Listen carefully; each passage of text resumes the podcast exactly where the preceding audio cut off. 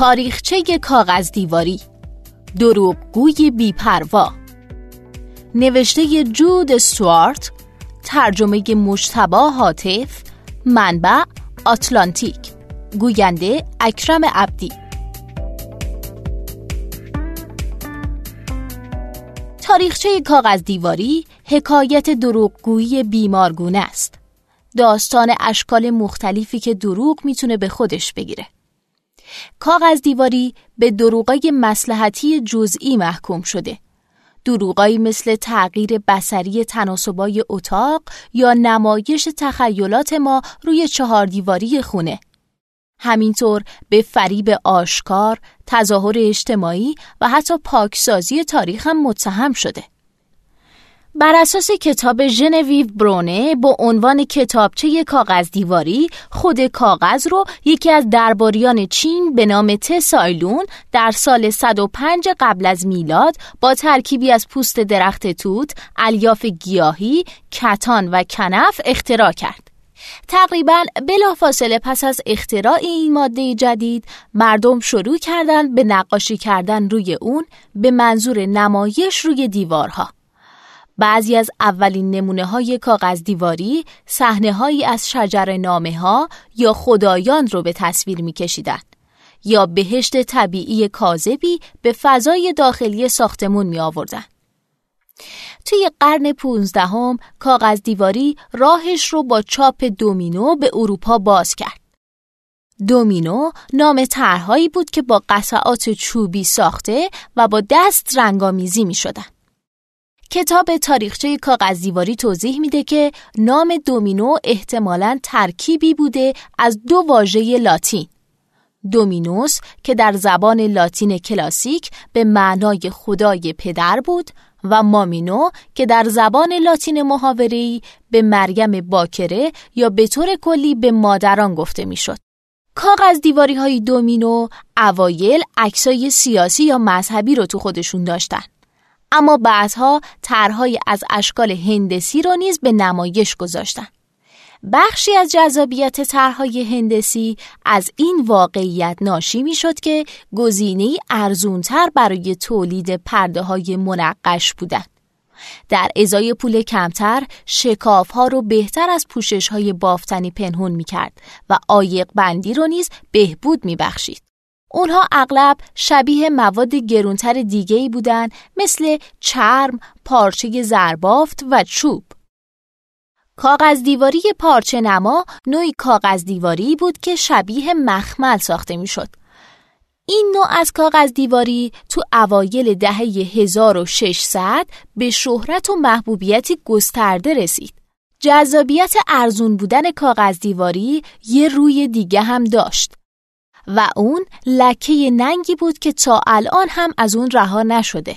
گیل سندرز در کتاب تاریخ مختصر کاغذ دیواری می نویسه کاغذ دیواری هرگز نتونسته این لکه رو که تقلیدی کم ارزشه کاملا از خودش دور کنه. حتی کاربرد کاغذ دیواری در این دوره نیز همراه با دروغ و ناراستی بوده.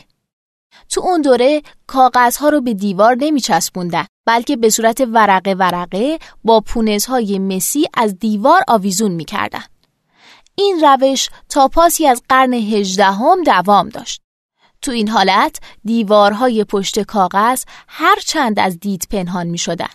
ولی به نحوی وسوسه انگیز دسترس پذیر بودند. حاشیه های کاغذ دیواری باعث افسایش فریب بسری می شد. حاشیه ها که اوایل به منظور استثار پونزهای بدمنظر به کار می رفتن، تو اواخر دهه 1700 به عنوان روشی برای تغییر تناسب های بسری اتاقها اهمیت زیادی پیدا کردند. در اواخر قرن 19 هم معمولا دیوارها رو به سه بخش تقسیم می کردن. ازاره، حاشیه کتیبه و فضای بین این دو بخش. کاغذ دیواری در سه قسمت طراحی و چاپ می‌شد تا به دیوارهای ساده نمای یک معماری واقعی رو بده. الگوهای ازاره، میانه و کتیبه معمولا طرح خودشون رو از کشورهای اسلامی و آسیای شرقی وام می گرفتن و به دیوارها حال و هوای دنیایی کاذب می دادن. تا اوایل قرن 19 هم کاغذ دیواری رو پنجره رو به دنیا می دونستن و این تلقی روز به روز فراگیرتر می شد. با عرضه کاغذ دیواری درزدار به صورت توپ های دوازده یاردی تولید کنندگان تونستن با بهرهگیری از تکنیک ترومپلوی یعنی فریب بسری از نقش های تکراری و ساده به خلق مناظر تمام نما روی بیارن. غالبا این مناظر تمام نما یکی از این سه تصویر رو میکشیدن. رویدادهای اسطوره‌ای و تاریخی مثل ویرانی شهر باستانی پومپی، مناظری از سرزمین‌های دوردست مثل نقش و نگارهایی که تصویری تخیلی و فانتزی از چین به نمایش میگذاشتن و مناظری از مستعمرات فرانسه مثل سنگال یا کامبوج کاغذ دیواری های تمام نما با جزئیات خیره کنندشون ابزار آموزشی جالبی بودن برای توده های بی سوادی که این کاغذ های گرانبها رو توی می‌خونه ها و ساختمون های دولتی می‌دیدن. تو خونه های مجلل کاغذ دیواری های تمام نما توی تصور عمومی سطح فرهنگ و تحصیلات صاحبخانه رو نشون می‌داد.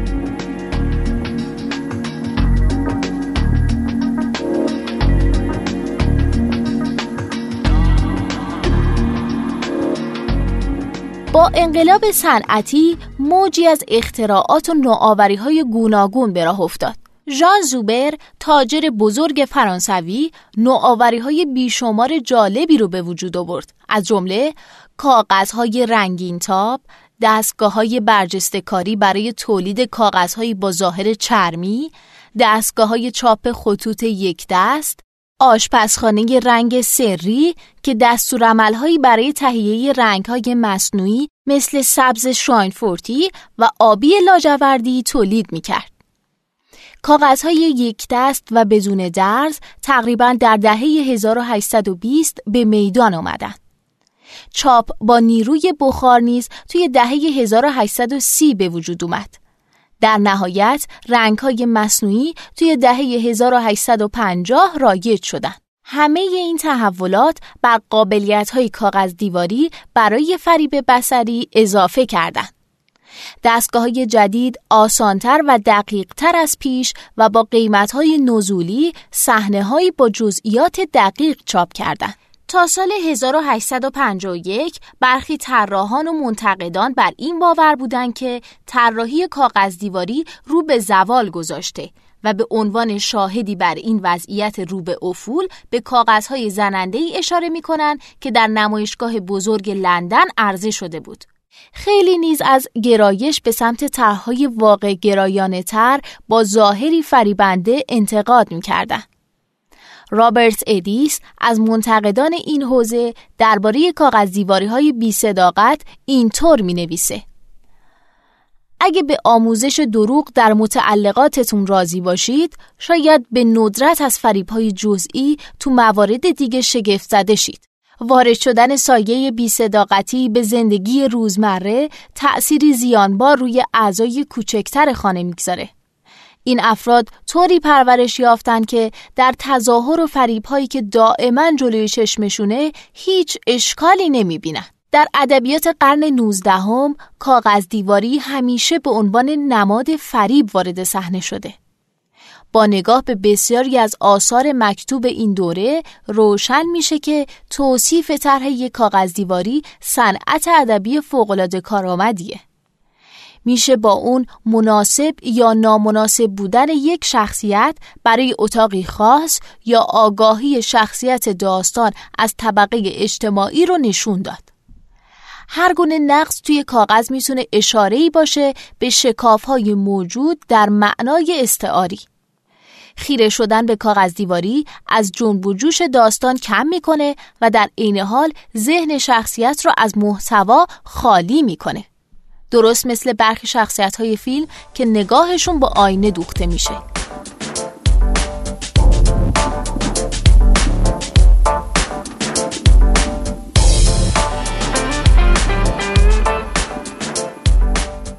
ای ای انتویسل در کتاب تاریخچه ادبی کاغذدیواری اشارات مربوط به کاغذدیواری در آثار مکتوب انگلیسی را جمع کرده.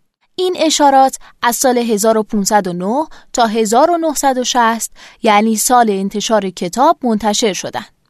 این کتاب پر است از نمونه هایی که نشون میده ادبیات قرن 19 هم چگونه از ارزش نمادین کاغذ دیواری بهره برداری کرده. برای مثال به این توصیف برگرفته از رمان بلامی اثر گای دوماپاسان در سال 1881 توجه کنید.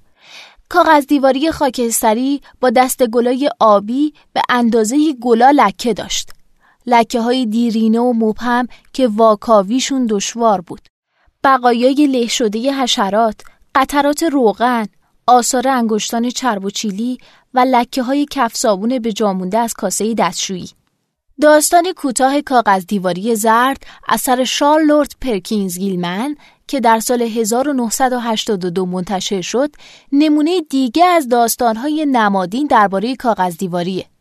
زنی شوهردار که گفته میشه به نوعی بیماری عصبی مبتلاست برای استراحت درمانی به امارتی در خارج از شهر میره. اون در اونجا همیشه به کاغذ دیواری اتاق خوابش سل می‌زنه. به چشمان پوچ و خیره اون، به سبک رومی تنزل یافتش، به امواج بزرگ و پرشیب وحشتناکش. زن تو پایان داستان دیوونه میشه و کاغذ دیواری رو از روی دیوار می‌کنه. با آغاز قرن بیستم و ظهور کاغذدیواری های بهداشتی، فایده گرایی از زیبایی گرایی پیشی گرفت. این نوع کاغذدیواری ها دارای سطوح قابل شستشو، پشت چسبدار و قالب های برجسته محکمی بودند. A.S.G. باسلر توی کتاب خودش با عنوان ثبت خرابه ها در سال 1943 که گزارشی از خسارات جنگ جهانی دوم تعریف و تمجید کنایه آمیزی از کاغذ لینک راستا می‌کنه. این کاغذ دیواری برجسته هنوز هم تولید میشه.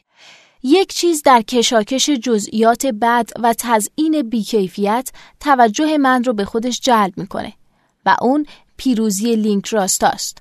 منظورم پیروزی زیبا شناختی نیست بلکه برعکس پیروزی در معنای نظامیه.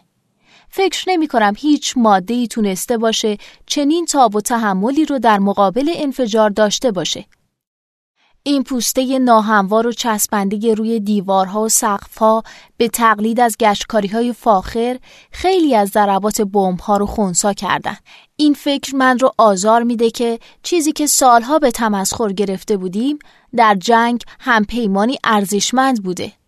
افسوس که چندان جذاب نیست به ویژه وقتی که به رنگ شکلاتی رنگ شده باشه. در اوایل قرن بیستم کاغذ دیواری علیه سلیقه مدرنیستی به دیوارهای ساده و بیروح به نزا برخاست. لوکوربوزیه معمار سرشناس سوئیسی فرانسوی از کاغذ دیواری بیزار بود. مشهوره که می‌گفته لازم همه شهروندان کاغذ دیواری های خودشون رو با لایه ساده ای از گچ سفیدکاری جایگزین کنند. البته این نگرش اون را از همکاری تو دو مجموعه کاغذ دیواری در سالهای 1939 و 1959 باز نداشته. با این حال کاغذ دیواری دوام آورد. کاغذهای برجسته دیوارهای ناصاف را هموار کردند. در این حال طرحهای ساده تر به اتاقهای نشیمن محقر کمک می تا از لحاظ بسری گسترش پیدا کنند. تو دوره پس از جنگ تعویز کاغذیواری خونه مثل مراسم اسباب کشی به خونه جدید بود. در دهه 1960 و 1970 چرخ طراحی دوباره به سمت بیشینگرایی چرخید. دوباره بعد از رونقی کوتاه محبوبیت کاغذدیواری تو دهه 1980 رو به افول رفت و بعد از اون هرگز نتونست خودش رو کاملا باز پیدا کنه. اما کاغذ دیواری هنوز کاملا از بین نرفته. تو عصر ما که دوران حقیقت نمایی و برنامه های تلویزیونی واقعیه مرز بین چیزهای واقعی و مصنوعی مبهم و نامشخصه. نوآوری های کاغذ دیواری نیز با جرأت و جسارت ادامه داره. مثلا کاغذ دیواری های LED اینگو مورر از یه الگوی مداری زشت بهره می‌گیرن. که در چراغهای قابل کنترل به شکل نقطه نقطه و چند وجهی تعبیه میشه. کاغذ دیواری های تابان تولید شرکت فیلیپس ویس کوادرات سافت سلز صفحاتی آکوستیک برای صداگیری و چراغ تنظیم پذیر LED دارند. مثل خیلی از دروغگویان گستاخ کاغذ دیواری های LED نیز به خاطر ماهیتشون متاسف نیستند. یعنی ظاهر بینهایت ناپایدارشون که واقعیتی ثابت نداره. بعضی دیگه از کاغذ های امروزی سطوحی لمسی دارن و تعاملی هن. تصاویر دیواری قابل جابجایی Blik به مشتریان امکان میده تا هر وقت که دلشون خواست طرح کاغذ دیواری رو بازچینی کنن. شرکت آلمانی Architects Paper می‌تونه دیوارهای شما رو با لایه های بسیار نازک از بتون، مرمر یا سنگ روی کاغذ بپوشونه. ممکنه یه روزی کاغذ دیواری های حساس به گرما بتونن مثلا بعد از روشن کردن رادیاتور شکوفه بدن و روی دیوارها گلهای خزنده رو به وجود بیارن. حتی میشه گفت که کاغذ دیواری شیء مدرن تمام ایاریه متظاهری بیپرده که نشون میده واقعیت در واقع چقدر ساختگیه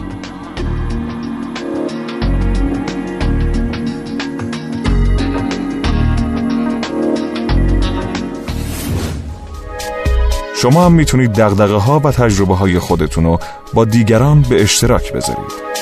شنوتو